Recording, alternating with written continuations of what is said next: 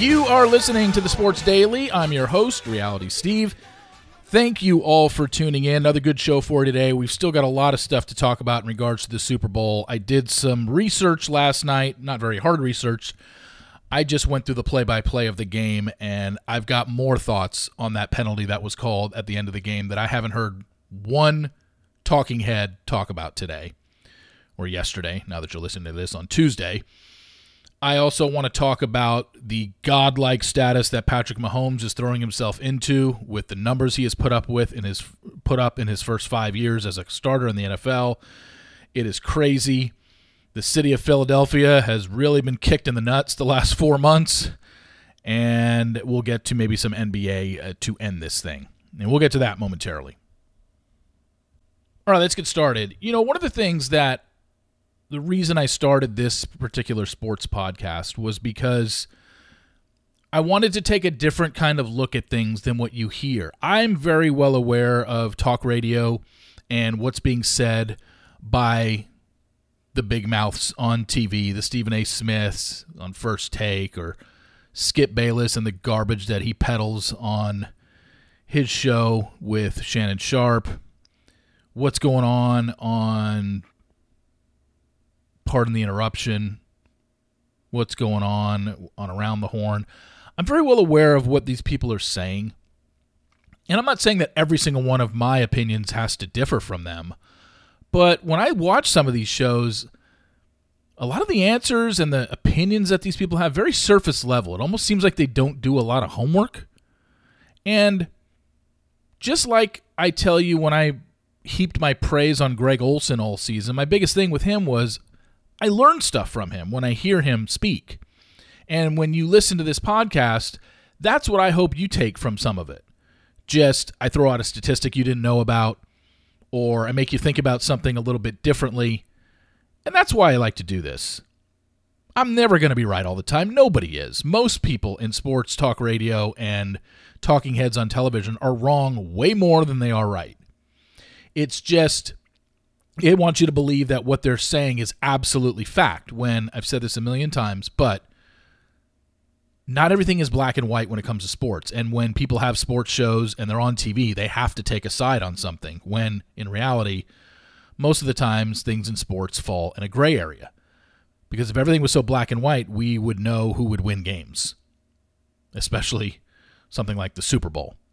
So one of the things that I want to talk about today is the holding call that was called at the end of the game that, as I said yesterday, it was not the reason the Eagles lost the Super Bowl. It just was the reason the game ended the way it did. It essentially ended the game because Kansas City just ran out the clock and kicked a chip shot field goal. But that's not the reason the Eagles lost. We talked about it. 4 drives in the second half for the Kansas City Chiefs, 3 touchdowns and a field goal, and the only reason they kicked a field goal on the last drive was because if they score a touchdown, they gave the ball back to Philly. They had to run out the clock, and they did. And that's something that really has never been done before. There's just a statistic in the NFL called down set conversion rate, which looks at every time a team took the ball on first down and sees whether it turned that series into a first down or a touchdown. The Chiefs converted 93.8% of their first downs into another first down or a touchdown in the second half. And the only reason they didn't hit that 100% was because they didn't want to go into the end zone and Jerick McKinnon slid at the 1-yard line. ESPN has data that's going back to 2000. No team has ever done that in the second half of a Super Bowl before, what the Chiefs did on Sunday. And just 3 teams have done it in the second half of any playoff game. That's pretty incredible when you think about it. And if you want to just jump on the Eagles' defense, like I said yesterday, 0 sacks. This team had 70 sacks in the regular season. It was the 3rd most in the history of the NFL by any defense. You get to the biggest game of the year and you get 0 sacks. And you're like, well, Steve, I mean, they didn't even get to the quarterback ever. Actually, according to statistics, the Eagles pressured Mahomes on 35% of his dropbacks, which is actually higher than their season rate, which was 32%. And during the regular season, when the Eagles pressured the opposing quarterback, they generated sacks 33% of the time, which is the league's highest rate by nearly 5 points. They had 10 pressures on Sunday, and history would tell you they should have had at least 3 sacks on that, and they didn't. They didn't sack them once. The pass rush got close, but they never got a sack. And it was because Mahomes was able to escape all those pressures, which is something that we were kind of questioning before the game started. How is he going to be? Is he going to be able to escape pressure? Hell, and after the first half, going into halftime, you're like, geez, now he definitely can't escape pressure. Looks like he's hurt again. So it was just crazy how everything went down. But let me get back to the holding call for a minute, because like I said, I looked something up yesterday that I still have not seen one pundit when asked about, was it a foul? Should it have been a penalty? Should it have been called in that situation? Everyone pretty much has the same take. It was ticky-tack. You got to take into account the magnitude of the game, and the referees didn't. But I went a little bit further. Did you know there were only 9 penalties in Sunday's game? And not one penalty all game was a holding call, except for that one. We went a Super Bowl where no offensive line got called for holding on either side. There was only one penalty out of the 9 that was a 10-yard penalty. And that was, I believe, first quarter offensive pass interference by the Eagles because the receiver was blocking before the guy caught the ball. It wasn't like anything down, he was blocking before the receiver caught the ball. I have your breakdown. 9 penalties total. The Chiefs had 3 penalties all game for 14 yards, and all of them were in the first half. They had an offsides for 5 yards, they had a neutral zone infraction for 4 yards, and they had a false start for 5 yards. That was it. 3 penalties the whole game. Philly had the offensive pass interference for 10 yards. They had illegal use of hands for 5 yards, a false start for 4 yards, a delay of game for 5 yards, a neutral zone infraction for 5 yards, and then the defensive holding at the end of the game, which was 4 yards, ended up being an automatic first down. So that makes my issue with the referees even more frustrating because of this. If you're talking about baseball and a home plate umpire isn't calling the high strike all game or a low strike or a ball in the corner, he's just not giving a pitcher. But let's say for the sake of this argument, let's just say he's not calling a high strike all game. And then you get in the bottom of the ninth and it's 3-2 or it's a close game and it's a 3-2 count, and all of a sudden the umpire punches a guy out on a high strike. The guy in the batter's box is going to be like, you didn't call that all fucking game. Be consistent. And that's all we want from our referees, is to be consistent. Which brings me to Sunday. If the referees were calling nonstop holding all game, and there were flags being thrown willy-nilly, it would make sense to make that call in that position. They never called holding the whole game. Whether it was on Philly's offensive line, Kansas City's offensive line, Philly's secondary, or the Chiefs' secondary. You're telling me in a Super Bowl game that no one held the whole game? No. Which makes me think the referees did a good job up to that point, because you're letting these guys play. They weren't going to ticky-tack you down the field. Now, I haven't sit there and watched every play and watched was there holding, but anybody that watches football knows you could pretty much call holding on every play if you wanted to, but no one's going to do that. But to not call it the whole game on anybody, and then to do it in that situation where it wasn't egregious, that is even more disappointing.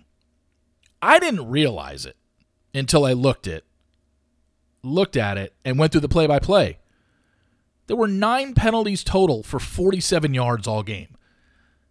Yet the 1 4-yarder with a minute and 45 left ended the game, essentially. And that's my biggest issue. How do you make that call when you haven't been calling it all game, and you're telling me that no receiver was held all game? Probably not.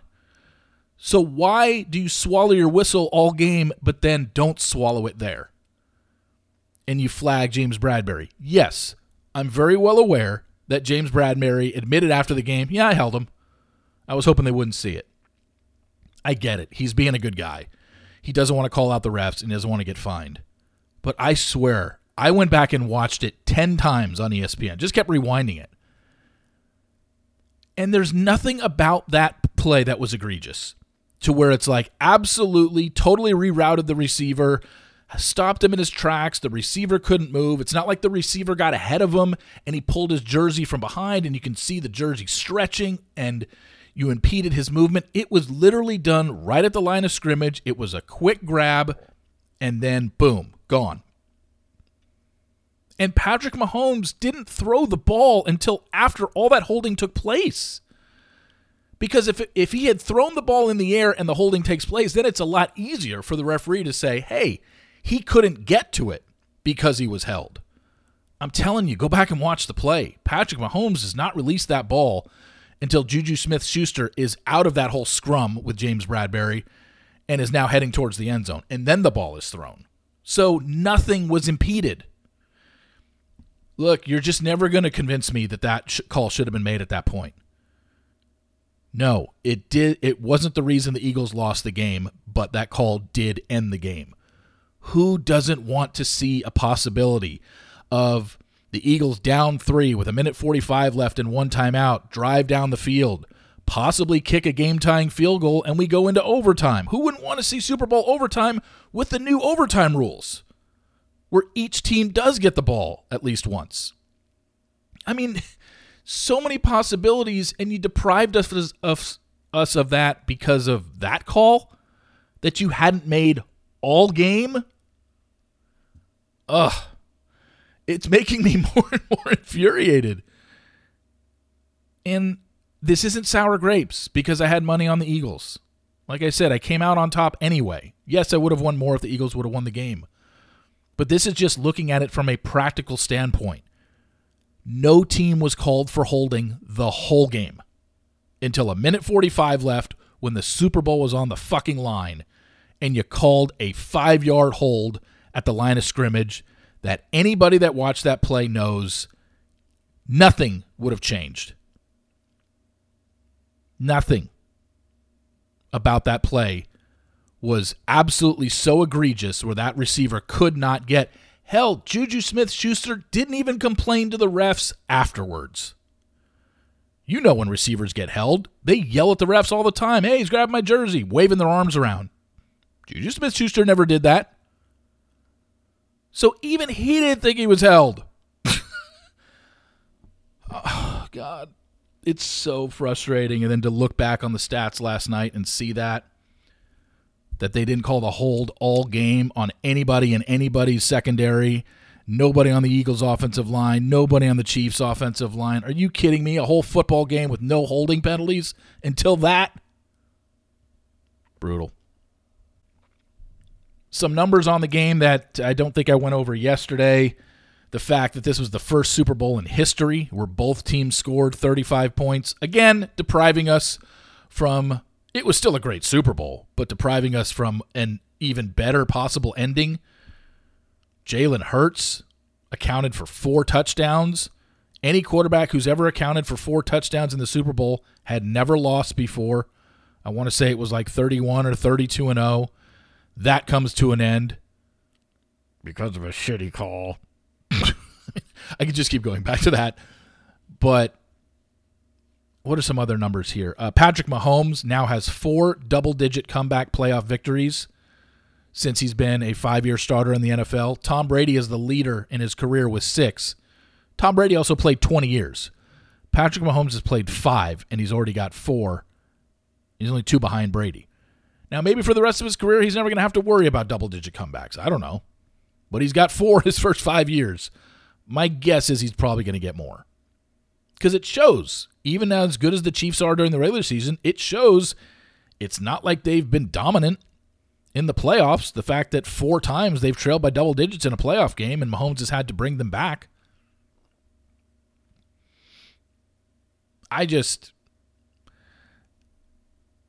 You look at Patrick Mahomes and you just have to marvel at what he's done in his first 5 years. The guy is the best player in the league, and barring an injury, how does he not win the MVP every year? This year he lost Tyreek Hill in the offseason, and everybody thought Kansas City was going to slip. They end up going 14-3. He throws for 5,250 yards, leads the league in touchdown passes, and now has won 2 MVPs, 2 Super Bowl titles, and 2 Super Bowl MVPs. You know how many quarterbacks have done that in the history of the NFL? Only 2 others, Tom Brady and Joe Montana. So 5 years into his career, he's pulled off the 2-2-2. 2 Super Bowl wins, 2 MVPs in the regular season, and 2 Super Bowl MVPs. Brady and Montana both did that twice. They both did that each. They each did that. They're the only other quarterbacks that can say that in the history of the league. Brady played 20 years and Montana played, 15, 16 years? Patrick Mahomes is in year fucking 5. It's crazy what he's doing to this league. How do you even combat that? What do you even do? They lose players every season. And the Chiefs just keep on rolling. As long as Travis Kelsey and Patrick Mahomes are on that team, it looks like they're just better than everybody else. They out-schemed the Eagles on those 2 touchdown plays. If you watch those back, I watched those back online where reporters were talking about it and people that cover the game were just like, this is just offensive, like a clinic of what they did. Because I'm not going to get into the deep weeds of this because it'll go over a lot of people's heads. But let's just say that what the Chiefs did on those plays was set up by earlier plays in the game. They were purposely running earlier plays in the game to get to a point where, okay, we know if we do this with our receiver and send him in motion, Philly's going to do this, and we're now going to counter with this. I know it sounds kind of crazy, but Kansas City had their number, and the Philadelphia Eagles had a 32 to 13 minute time of possession lead at the end of the third quarter and couldn't win the game. They had a double-digit lead at halftime and couldn't win the game. Patrick Mahomes only had the ball in 8 possessions the whole game, and they couldn't win the game. Their quarterback rushed for 3 touchdowns, threw for another one, threw for over 300 yards, ran for 70 yards, and they couldn't win the game. Man. And it's not like they choked. They didn't choke. They just could not make plays in the second half. And choking would be getting up that big and then losing by 3 touchdowns. That would be a choke. Even after they fell behind 35-27, Philly got the ball right back. Boom. Touchdown, 2-point conversion, and we're tied 35-35 with 5 minutes and 15 seconds left. I mean, that's what you want in a Super Bowl game. You can't ask for anything more. But they could not get a stop on that last drive. And going into that last drive, I don't think anybody in the world thought they were going to stop them. It was just a matter of, do they hold them to a field goal or a touchdown? And if they do they have any time on the back end to come down and either tie it with a field goal of their own or tie it with a touchdown of their own or win it with a touchdown of their own. We never got to that point because it was a stupid penalty. But Patrick Mahomes, there's not a whole hell of a lot you can say about that guy that hasn't already been said. He's the best player in the league. He's the most exciting player in the league. And what he's done in his first 5 years, you can put up against anybody in the history of the league. And he keeps going at this pace. He's now got 11 playoff wins. We know that second place is 16 with Joe Montana. He's certainly going to pass Joe Montana for the second most wins ever by a quarterback in NFL history. He's still way behind. And here's the amazing thing about when you compare Mahomes and what he's done and how incredible he's been when you compare him to Tom Brady. Look at what Mahomes has done in his first 5 years compared to Tom Brady. Yet he's still 5 Super Bowl wins away from tying Brady, and he's 24 playoff wins away from tying Brady. And let's not forget, Tom Brady went 10 years in between Super Bowl win number 3 and number 4. After he didn't win a Super Bowl for 10 years, he won 4 after that. 4, 5, 6, and 7.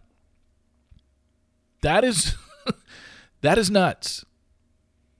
I mean, yes, he went 7-3 in the 10 Super Bowls he appeared in. He lost by what? A field goal to the Giants. He lost by, I think, 5 points to the Eagles. And then the second time they played the Giants, I think that was a field goal game, wasn't it? It was a 1-score game. I know that. But also, you could look at the first 4 Super Bowls that Tom Brady won. It might have been first 5. I think every single one of them landed on 3.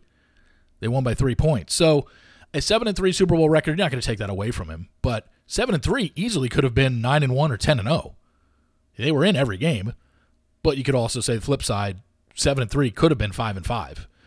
But that's neither here nor there. I'm not taking anything away from Tom Brady.